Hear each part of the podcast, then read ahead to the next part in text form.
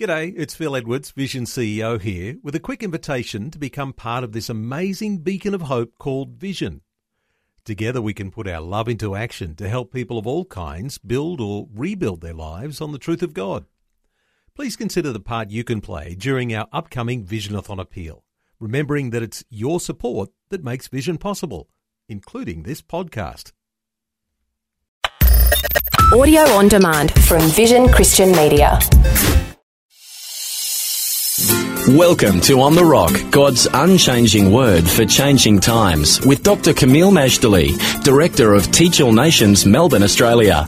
Dr. Kameel lived and studied in the Middle East, served as a principal of a leading Bible college, and now travels the world teaching God's Word. He has an extraordinary knowledge of the Bible and a dynamic ability to make God's truth come alive in a real, practical way. This episode of On the Rock will give you keys to survive and succeed in the days ahead by hearing and doing the words of Jesus. Our series is entitled The Son of God Understanding the Gospel of John, Part 2, a verse by verse audio commentary, part of the larger Understanding the Bible series. Yes, this is the Gospel of John, and we are learning more about Jesus Christ as a result. Ultimately, the purpose of this gospel is not just to inform, but to persuade people that Jesus is the Messiah, the anointed one, the soon coming King. And not only that, simultaneously, he is the Son of God. He is the Word, eternal Word, that put on flesh and dwelt among us. This is the glory and the majesty of this great Gospel of John. We are beginning John chapter 14. There's 21 chapters altogether, so that means we're two thirds the way through John's Gospel. The title of this chapter, or at least the subject matter, is Believe in God, Believe also in Me. Now, in this particular lesson, we are entitling it on the main phrase here the way, the truth, and the life. And is based on John chapter 14, verses 1 to 11. John's gospel stands apart from the other gospels and indeed the entire Bible because it's uniquely personal, full of feeling, full of depth. It is about somebody who knew Jesus unlike anybody else. Part of the inner circle, the adopted, or shall we say, the foster son of Mary, or I should say, she was the foster mother of John. Actually, John was responsible for her, not the other way around. But because Mary lived in John's home, he had access to information about Jesus, especially his first 30 years of life living as the carpenter's son in Nazareth that nobody else had access to. John was baptized in the Holy Spirit in Acts chapter 2, day of Pentecost. And as we learn in this gospel, the Holy Spirit teaches us all things and will bring to remembrance all things whatsoever has been commanded of us by Christ. I want to read to you a couple of verses here from John 14, verses 6 and 7, just to get a taste of what we're in for in this lesson. It says, I am the way, the truth, and the life. No man cometh unto the Father but by me. If ye had known me, ye should have known my Father also. And from henceforth ye know him and have seen him. Now, these are just two verses, but they are speaking volumes. Volumes about Christ and his relationship with God. And so, what we're going to do is I'll talk a little about these verses now, and even more so in the expanded program. But it begins with the fact Jesus uses the phrase, I am. And as we've learned, he does something like seven I am statements in the Gospel of John. I am, of course, is the divine name. I am that I am. So he's not just talking about who he is, he's talking also about his unique singular identity as Son of Man, Son of God. And then he says he's the way, the truth, and the life. I believe he's speaking about being the way to God, God the Father, that he is the truth, not just that he's God's truth, which is, of course, the most important thing, but that he is truth. He is truth personified. He will never lie. He conveys absolutely accurate reality. He leads to a path of life, and you can trust him that he is utterly believable, as well as one to whom you can rely on. He also says he is the life. Now, he's not just talking about existential existence. He's not talking about breathing in, breathing out with beating hearts. He's talking about being the life, the best kind of life, abundant life, and eternal life. And he makes the claim that no man can come to the Father but by him. Now, whether we want to debate about no man can come to God or no man can know him as Father except through Christ, we'll leave that for a little later. But he says, You the, the, that have followed him, know him, and you are known of God, and you have even seen God. This is going to be something that needs a lot of explanation, and we'll give it. I want to read to you now the entire portion of John 14, verses 1 to 11. Our lesson is called The Way, the Truth, and the Life. Again, from John chapter 14, verses 1 to 11. Let's listen to the Word of God. Let not your heart be troubled. Ye believe in God, believe also in me. In my Father's house are many mansions. If it were not so, I would have told you. I go to prepare a place for you. And if I go and prepare a place for you, I will come again and receive you unto myself, that where I am, there ye may be also. And whither I go ye know, and the way ye know. Thomas saith unto him, Lord, we know not whither thou goest, and how can we know the way? Jesus saith unto him, I am the way, the truth, and the life.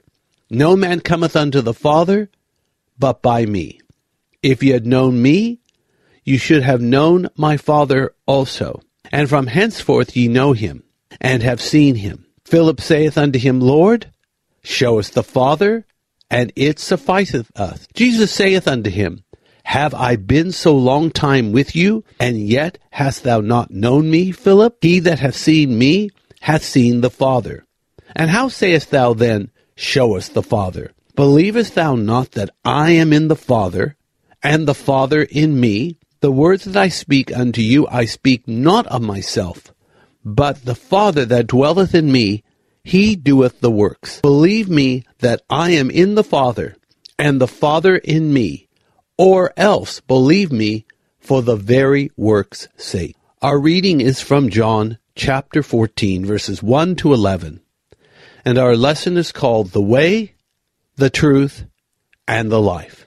As I said, we now begin John chapter 14, the 14th out of 21 chapters. Chapter 14, again, the theme is Believe in God, believe also in me. First of all, Jesus comes to reassure his followers. He is giving comfort. Indeed, we can call him a comforter, a parakletos in the Greek, an advocate that comes alongside and helps to counsel, protect, and defend. So he, first thing he tells them in John 14, 1, be not troubled. The Last Supper has been progressing with the foot washing of the disciples, the identity of the traitor, the departure of the traitor from the meal itself. Now Jesus gives full attention to the remaining 11 disciples. His words are words of comfort. Let not your heart be troubled. Very timely, especially since they had heard some troubling news. Troubling news one, Jesus is departing from them. Troubling news number two, there is a traitor in the midst of them. Of course, both pieces of news are unsettling in their own right, and they're hearing them pretty much at the same time. So, what is the basis of now embracing trouble and sorrow or fighting trouble and sorrow? And the answer is faith. Jesus exhorts his followers to believe in God and also to believe in him. Faith has the power to diffuse worry and fear and stay focused on the grace, mercy, and peace of God. Yet, it's not enough merely to believe in God. Many non Christians believe in God. You also are called to believe in Jesus. We are soon going to find out why Christ must be in the equation of faith. That's why he says, believe in God, believe also in me. Verse 2 of John 14, my Father's house. Keeping in mind the focus of faith and the peace that goes with it, we are told that in the Father's house are many mansions. Now, this word mansions can also be interpreted dwelling places. However, since we are talking about God's dwelling, and God is all glorious and victorious, the term mansion could actually be the most appropriate interpretation of all. Jesus then reminds his followers of his integrity. If it were not so, I would have told you. You can trust Jesus to tell you the truth all the time for the simple reason he is the truth. Then the Lord continues, I go away to heaven, and I go for the very express purpose to prepare a place for you. Now, all of this is to bring comfort to the followers of Jesus. Let's see what else he says to reassure us. In John 14, 3, he says, I will come again. So he's only going away for our benefit, and he's coming back also for our benefit. He goes on to state that the disciples know where he's going, and they also know the way he was going. Well, where is he going? The destination is heaven. What is the way? Well, Christ is the way. This is something we're about to find out, and it is confirmed. But then comes a question from a disciple called Thomas in John 14, verse 5. We know him for his doubts, or we call him Doubting Thomas. But here, the doubts are asking an honest question Lord, we really don't know where you are going. Therefore, how can we know the way? That's the doubts flaring up again. Here comes the classic statement, one that has been repeated so much throughout history, and one that has been both either misunderstood or considered highly controversial, when the fact is, it's a statement of truth from the Lord of truth himself. John 14, verse 6. Jesus utters among his most top sweeping statements about his own personal identity. As I said, it may be controversial and to some offensive, but either Jesus is telling the gospel truth or he is not. Because here Jesus claims to be the personification of three key things. He says, I am the way, meaning I'm the only way the only way to life and blessing, of course. He says, I am the truth.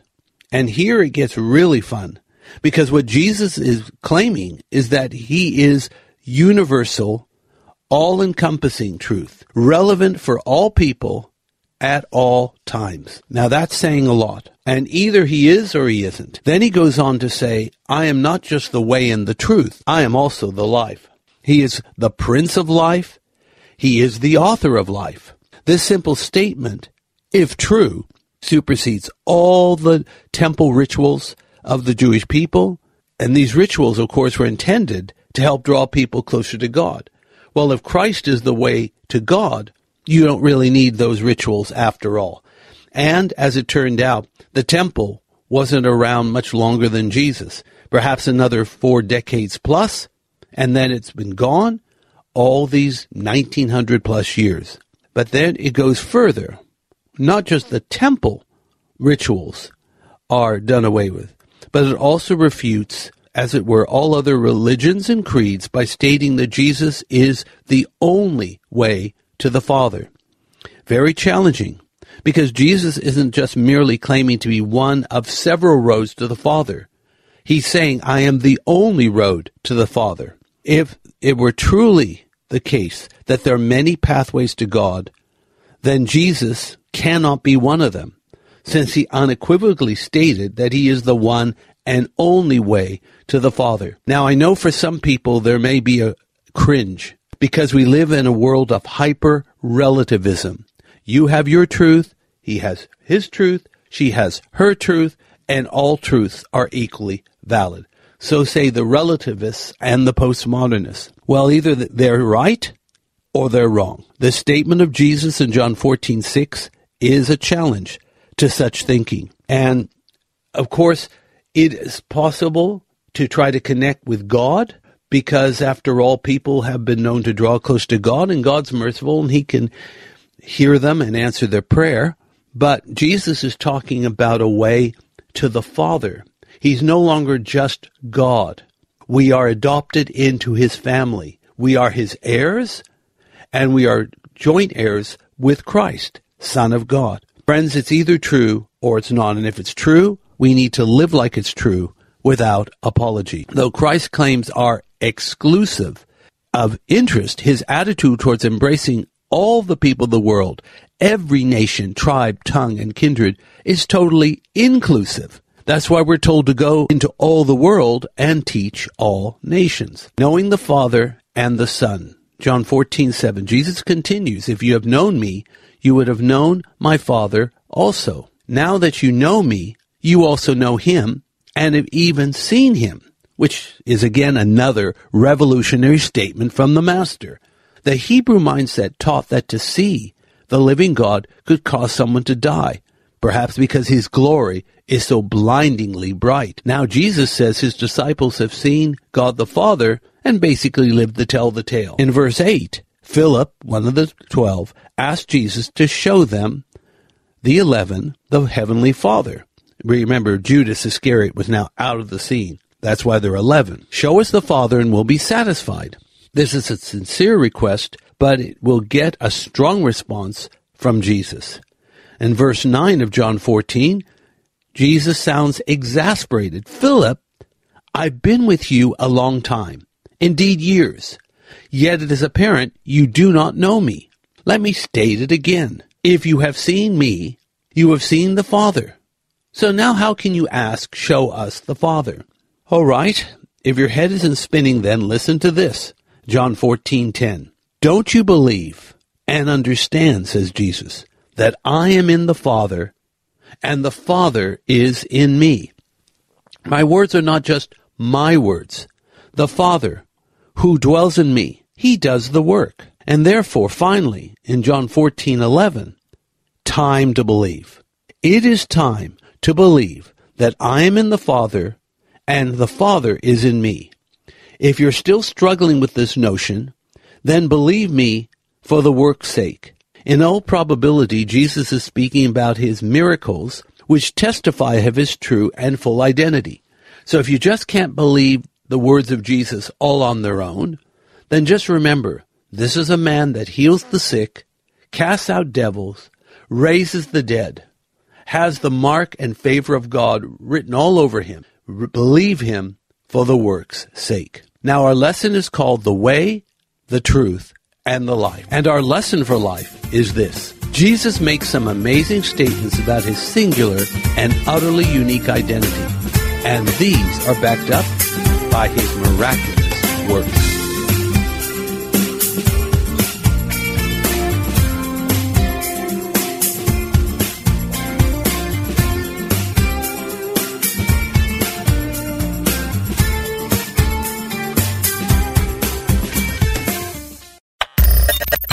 For taking time to listen to this audio on demand from Vision Christian Media. To find out more about us, go to vision.org.au.